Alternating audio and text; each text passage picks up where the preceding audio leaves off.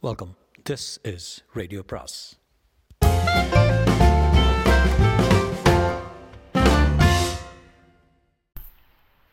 அனைவருக்கும் அன்பு வணக்கம். சுஜாதாவின் ஒரு நடுப்பகல் மரணம் அத்தியாயம் ஒன்பது. ஆனந்த் உமாவை சற்று கலவரத்துடன் பார்த்தான். மணி எனக்கு ஒன்றும் தெரியாது. நானும் மூர்த்தியும் தினம் சாப்பிட்ற போது ஒரு தடவை தான் பார்த்துப்போம். உங்கள் அண்ணாவை எவ்வளோ தூரம் இருத்த ஆள் யாரு ஆனந்த்? தெரியலையே மணி தெரியலையே. கிட்டத்தில் மூர்த்தியின் உடல் தெரிந்தது. நெற்றியெல்லாம் இது என்ன? காருக்குள் நுழைப்பது கஷ்டமாக இருந்தது. மணி பாதி தூரம் போனவன் திரும்பி வந்து ஒதுங்கோ நான் பிடிக்கிறேன். என்று மூர்த்தியை முரட்டுத்தனமாக பிடித்து உள்ளே திணித்தான். மணி எப்போதும் ஒத்தாசை. மணி திவ்யா மயா எதற்காக இன்ஸ்பெக்டர் அப்படி சேர்த்து பார்த்தாரு? திவ்யாவை பார்த்தால் அவள் இன்னும் முதட்டை கடித்து கொண்டு மௌனமாக அழுது கொண்டு தான் இருந்தாள். இரண்டு பேரும் ஒரே சமயத்தில் பெங்களூருக்கு எப்படி? சே அபத்தமான கற்பனை. அனந்த் அந்த சீட்டை கொஞ்சம் இழுத்து வாங்குப்பா என்று பலர் சொல்லிக் கொண்டிருந்தனர். போஸ்ட்மார்ட்டம் ரிப்போர்ட்டை நிரப்பிவிட்டு கையை துப்புரவாக கழுவி கொண்டிருந்தார் டாக்டர். எத்தனை போஸ்ட்மார்ட்டங்கள் இதுவரை?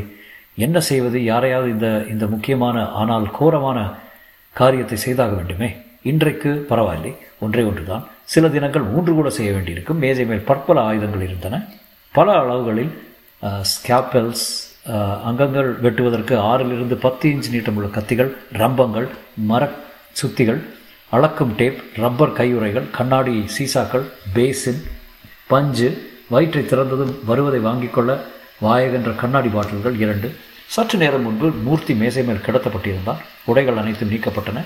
அவன் ஆசன துவாரத்தில் ஒரு தெர்மாமீட்டர் சொருகப்பட்டது. உடல் அலம்பப்பட்டது. காது ரத்தமும் வாயிலிருந்து வழிந்திருந்த ரத்தமும் துடைக்கப்பட்டது. கண்கள் கூர்ந்து நேர்க்க நோக்கப்பட்டன. காடவரி ஸ்பாசம் என்கிற என்ற ரீதியில் மூர்த்தி உயிர் துறந்த அந்த கணத்தின் அதிர்ச்சியில் மூடியிருந்த வலது கைவிரல்கள் நிதானமாக பிரிக்கப்பட்டன. நகத்தின் ஓரத்தில் கெடாவரிக் ஸ்பாசம் என்கிற ரீதியில் மூர்த்தி உயிர் துறந்த அந்த கணத்தின் அதிர்ச்சியில் மூடியிருந்த வலது கைவிரல்கள் நிதானமாக பிரிக்கப்பட்டன. நகத்தின் ஓரத்தில் ஒட்டி கொண்டிருந்த ஒரு நீண்ட தலைமுடி மிக ஜாக்கிரதையாக ஃபோர்செப்ஸ் உதவி கொண்டு நீக்கப்பட்டது. ஒரு சின்ன தீக்குச்சியின் உதவி கொண்டு நகக்கண்ணுகளின் இடக் இடுக்கில் இருக்கும் அழுக்கு கூட ஒரு கவரில் பத்திரப்படுத்தப்பட்டது. உடலில் ஒவ்வொரு காயமும் பூதக்கண்ணாடி மூலம் ஆராயப்பட்டது. டேப் கொண்டு அளக்கப்பட்டது. குறித்து கொள்ளப்பட்டது. கத்தியை எடுத்து தலைப்பகுதியில் தொடங்கி காதிலிருந்து காது வரை ஒரு வெட்டு திறப்பு. தோலை மடைத்து உள்ளுக்குள் தெரிந்த மண்டையோட்டை லேசாக தட்டி பார்த்து பின் மண்டையோட்டை ரம்பம் கொண்டு புருவங்களின் லெவலுக்கு கொஞ்சம் மேலே சுற்றிலும் வட்டமாக வெட்டி உள்ளுக்குள் மூளையை மன்னிக்கவும். இந்த பேராவை இதற்கு மேல் பிரசுரிக்க இயலவில்லை. உடல் குடும்பத்துக்கு ஒப்படைக்கப்பட்ட பின் இரண்டு குடும்பங்களும் தனி கும்பல்களாக பிரிந்தார்கள். உமா நடுவில் நின்றான். இங்கேயா அங்கேயா என்று தயங்கினான் மணி உள்ளே சென்றவனை இன்னும் காணோம். அப்பா அம்மா திவ்யா பத்து எல்லாரும் ஒரு பக்கமாக மூர்த்தியின் அப்பா அம்மா ஆனந்த் மற்ற மச்சினர்கள் அவர்கள் பெயர் கூட இன்னும் அவள் அறிந்து கொள்ளவில்லை. மறுபக்கமாகவும் நின்றார். உமா நீ இப்போது எந்த பக்கம்? என்று இந்த இரண்டு குழுவிலும் கேட்காமல் கேட்பது போல இருந்தது. அவர்கள் யாரும் உமாவை கவனித்ததாக தெரியவில்லை. மாமியார் மட்டும் ஒரு தடவை அனுதாபமாக அவளுடன் ஒரு பாட்டம் அழுதுவிட்டு இப்போது பிரிந்து விட்டார் ஆனந்த் அங்கிருந்து இவளை இன்னும் அனுதாபத்துடன் பார்த்து கொண்டிருந்தான். அவா பிளான் என்னன்னு தெரியல. ராத்திரி எடுத்துட்டு போகிறாப்புல தான் தெரியுது எங்கே இந்த மணி? அம்மா மணி எங்கே போகிறேன்னு சொல்லிட்டு போனேன் அவங்ககிட்ட இன்ஸ்பெக்டர் அவனை விசாரிச்சுட்டு இருக்காருப்பா. ஆனந்த் அங்கிருந்து வந்து மணி நாங்கள் புறப்பட போகிறோம் எங்கப்பா? மெட்ராஸ்க்கு. ஏப்பா உங்கள் பிளான் என்னென்னு ஒரு வார்த்தை எங்கிட்ட சொல்லக்கூடாதா? இவ்வளோ பேர் நிற்கிறோமே என்ன பிளான் மாமா? ஏதோ வந்தோம். பாடி எடுத்துகிட்டு கிளம்புறோம். அப்பா உமா உங்கள் கூட வர வேண்டாமா? வரதா இருந்தால் வரலாம். இல்லை நீ கூட்டிகிட்டு வரதா இருந்தாலும் வரலாம். வராட்டாலும் பரவாயில்ல. ஒருத்தரும் கோவிச்சுக்க போகிறதில்ல உங்கள் அப்பா என்ன சொல்கிறார் எங்கள் அப்பா எதுவும் சொல்கிற நிலையிலே இல்லை. மணி அப்புறம் பார்க்கலாமே. ஆனந்த் கொஞ்சம் இரு. காரில் இடம் இருக்கா? யாருக்கு? எனக்கு. நான் இன்னும் உங்கள் ஆத்து மனுஷி தானே. நான் உங்க கூட வரேனே. காரில் இடம் இருக்காதுன்னு நினைக்கிறேன். அப்போ யாராவது ரயிலில் வந்துக்கிட்டும் நான் கூட தான் வரப்போகிறேன் என்றாள். அப்பா அவளை கவலையுடன் பார்த்தார். ஆனந்த் உணர்ச்சி எதுமின்றி வாங்க என்றான். மணி முனகி கொண்டு அந்த அறையிலிருந்து வெளிப்பட்டான். அக்கா நான் இன்றைக்கி உங்களோட வர முடியாது. ஏன் மணி? அந்த இன்ஸ்பெக்டர் கேள்வி கேட்கணுமா? பாக்கி இருக்கான் உமா நீ போய் அவங்ககிட்ட என்ன சொன்ன? ஒன்றும் இல்லை மணி. பின்ன எதுக்கு என்ன ஊருக்கு போகக்கூடாது பெரிய ஆஃபீஸுகள்லாம் கேள்வி கேட்கணுமா? ரெண்டு நாள் கழித்து போக சொல்கிறாரு திவ்யா உன்னை உள்ள கூப்பிட்ருக்காரு என்னையா? என்று திவ்யா ஆச்சரியப்பட்டார் ஆமாம் உமா நீ என்ன சொன்ன போலீஸ்கிட்ட? அவர்கிட்ட ஸ்டேட்மெண்ட் கொடுக்குறப்போ பத்திரமா இருக்கணும். ஒரு கான்ஸ்டபிள் வந்து திவ்யா அம்மாவை கூப்பிட்றாரு என்றார். அவள் சற்று கவலையுடன் விலக மணியை பார்த்து "ஈ, என்னடா கேட்டான்? என்றாள். திருப்பி திருப்பி உன்னையே கேட்குறான் காத்தால ஒம்பது மணிலேருந்து ஆரம்பித்து எங்கே வந்த எங்கே இருந்த எங்கெல்லாம் போனேன் பன்னெண்டு மணிக்கு குறிப்பாக எங்கே இருந்த? பன்னெண்டு மணிக்கு நான் ஏதோ ஒரு ஹோட்டலில் சாப்பிட்டுட்டு இருந்தேன். ஹோட்டல் பேரே மறந்து போச்சு. அந்த ஹோட்டலில் நீ உட்கார்ந்துண்டு இருக்கிறத யாராவது பார்த்தாங்களா? அந்த ஹோட்டலுக்கு போகிறதுக்கு முன்னாடி யார்கிட்டயாவது சொல்லிட்டு போனியா? என்ன டிஃபன் சாப்பிட்டேன் சுவாமி டிஃபன் இல்லை. அப்போலேருந்து சாப்பாடு சாப்பாடு சொல்லிட்டு இருக்கேனா இல்லையா? சரி என்ன சாப்பாடு? மெனு என்ன? யாருக்கு ஞாபகம் இருக்குது சின்ன சின்னதாக கப்பில் பச்சை கடுகில் அரைச்ச கறி வகைகள் பத்து கொண்டு வச்சான். கையாளுத்து பூரி போட்டான். கப்பு கப்பாக சாம்பார் ரசம் தயிர் ஒரு அப்பளம். இந்த மெனு பெங்களூரில் இருக்கிற எல்லா ஹோட்டலும் பொதுவாக சொன்னேன். நான் என்ன பண்ண முடியும்னு கேட்டேன். கரெக்டாக சொல்லுங்கள் என்ன கொக்குக்கு ஒன்றே மதிங்கிற மாதிரி அந்த கேள்வியே கீரல் விழுந்த பிளேட் ஆட்டம் திருப்பி திருப்பி கேட்குறான் அக்கா இந்த உமி போய் ஏதோ சொல்லி வச்சிருக்காப்புல இருக்கு. அவன் என்னத்தை நினச்சிட்டு கேட்குறான்னு சொல்ல மாட்டேங்கிறான். ரெண்டு பேர் டேர்ன் மாற்றிக்கிறாங்க பார்த்தேன். இது ஏதாவது வம்பாயிடும்னு. இப்போ பாருங்க சார் நீங்கள் சட்டப்படி என்ன கேள்வி கேட்காம கேட்கலாமா கூடாதான்னு எனக்கு தெரியாது. ஒவ்வொரு நாளும் ஒருத்தன் சாப்பிட போகிற போது என்ன நிமிஷம்? என்ன நிமிஷம்? இன்னும் செகண்டில் உள்ளே போனோம் தட்டில் இவ்வளோ கிண்ணம் வச்சுருந்தது. என்னென்ன செய்திருந்தா ஞாபகம் வச்சுக்க மாட்டான். நீங்கள் கேட்குறது ஒன்றும் லாஜிக்காகவே இல்லைன்னு. இந்த மூர்த்தி இல்லாட்டா உமாவை நீங்கள் கல்யாணம் பண்ணிட்டு இருப்பீங்களான்னு. சும்பத்தனமாக ஒரு கேள்வி எதுக்கு? அத்தைக்கு மீசை முளைச்சாங்கிற மாதிரி. கடைசியில் என்னாச்சு?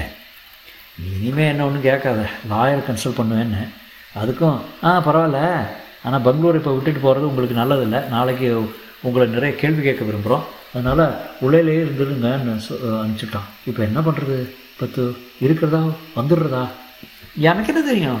போலீஸோட ஜாஸ்தி வச்சுக்காத.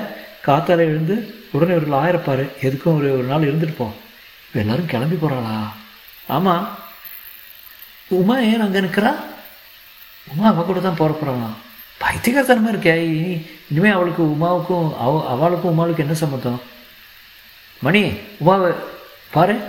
உ- மணி உமாவை நோக்கி வந்தான். என்னம்மா அந்த ஆத்துக்கா போகிறேன் ஆமாம் எதுக்கு?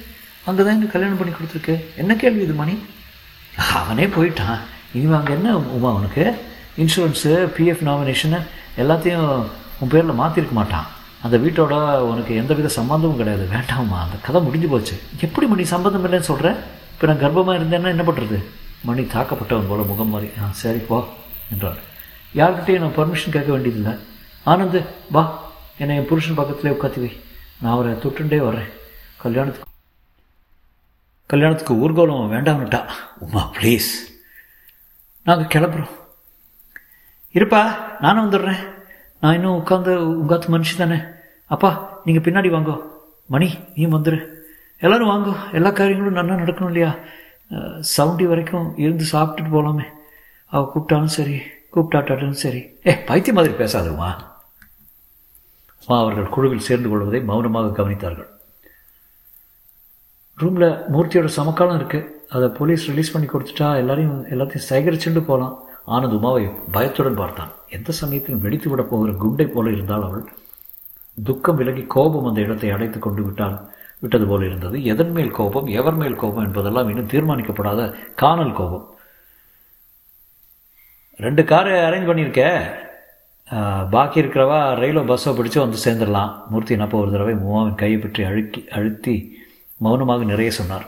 அப்போது அழ வேண்டும் போல இருந்தது. இரண்டு நாட்கள் முன்தான் இவருக்கு காப்பி கொடுத்தது ஞாபகம் நினைவு வந்தது. தினம் தினம் இவருக்கு அதிகாலை காப்பி அளிக்கப் போகிறோம் என்கிற அப்போதைய எண்ணத்தின் பேதமையை உணர்ந்தாள். கார் புறப்பட்ட போது இரவு மணி ஒன்றிருக்கும் சில்லன்று பெங்களூர் காற்று கன்னத்தில் மூர்த்தி தொட்டதையெல்லாம் நினைவுபடுத்தியது. கட்டுக்கட்டாக ஊதுவத்தி ஏற்றி வைத்திருந்தார்கள். வாசனை மூக்கை தாக்கி அதனுடன் கலந்திருந்த அசந்தர்ப்பத்தில் எப்படியோ மரண ஞாபகம் கலந்திருந்தது.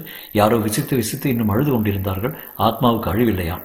சட்டையை கழற்றி போடுகிற மாதிரி மூர்த்தி கழற்றி எறிந்துவிட்டு வேற ஏதோ உடலுக்குள் புகுந்து விட்டானாம். எல்லாரும் இந்த ஆத்மாவை விடுதலை கிடைத்தது பற்றி சந்தோஷம்தான் பட வேண்டுமா? நூற்று கணக்காக நூற்றாண்டு கணக்காக கதை அளந்து துக்கத்தின் துல்லியத்தை மறக்கடிக்க சாகசம் செய்திருக்கிறார்கள். உமா தீர்மானித்தாள் அவர்கள் துரத்தும் வரை நான் அவர்கள் வீட்டை விட்டு போக போவதில்லை. அங்கே எனக்கு உரிமை இருக்கிறது. மூர்த்தியின் அறைக்கு போய் மேசை மேல் உட்காரப் போகிறாள். உட்கார்ந்து அவன் பழைய கதைகளை எல்லாம் படிக்கப் போகிறான். டெலிஃபோன் எண்கள் பழைய கடிதங்களையும் படிக்கப் போகிறாள் டெலிஃபோன் எண்கள் குறித்து வைத்திருந்தால் உடனே ஃபோன் பண்ணி ஹலோ மூர்த்தி எதற்காக உங்கள் டெலிஃபோன் என்னை குறித்து வைத்திருந்தான் அவன் எப்படிப்பட்டவன்? கோபக்காரனா? பொய் சொன்னானா? எதிரிகள் உண்டா? கடன் வாங்கினானா? ஏமாற்றினானா? இல்லை அவனே இந்த மாதிரி கொலை செய்தானா?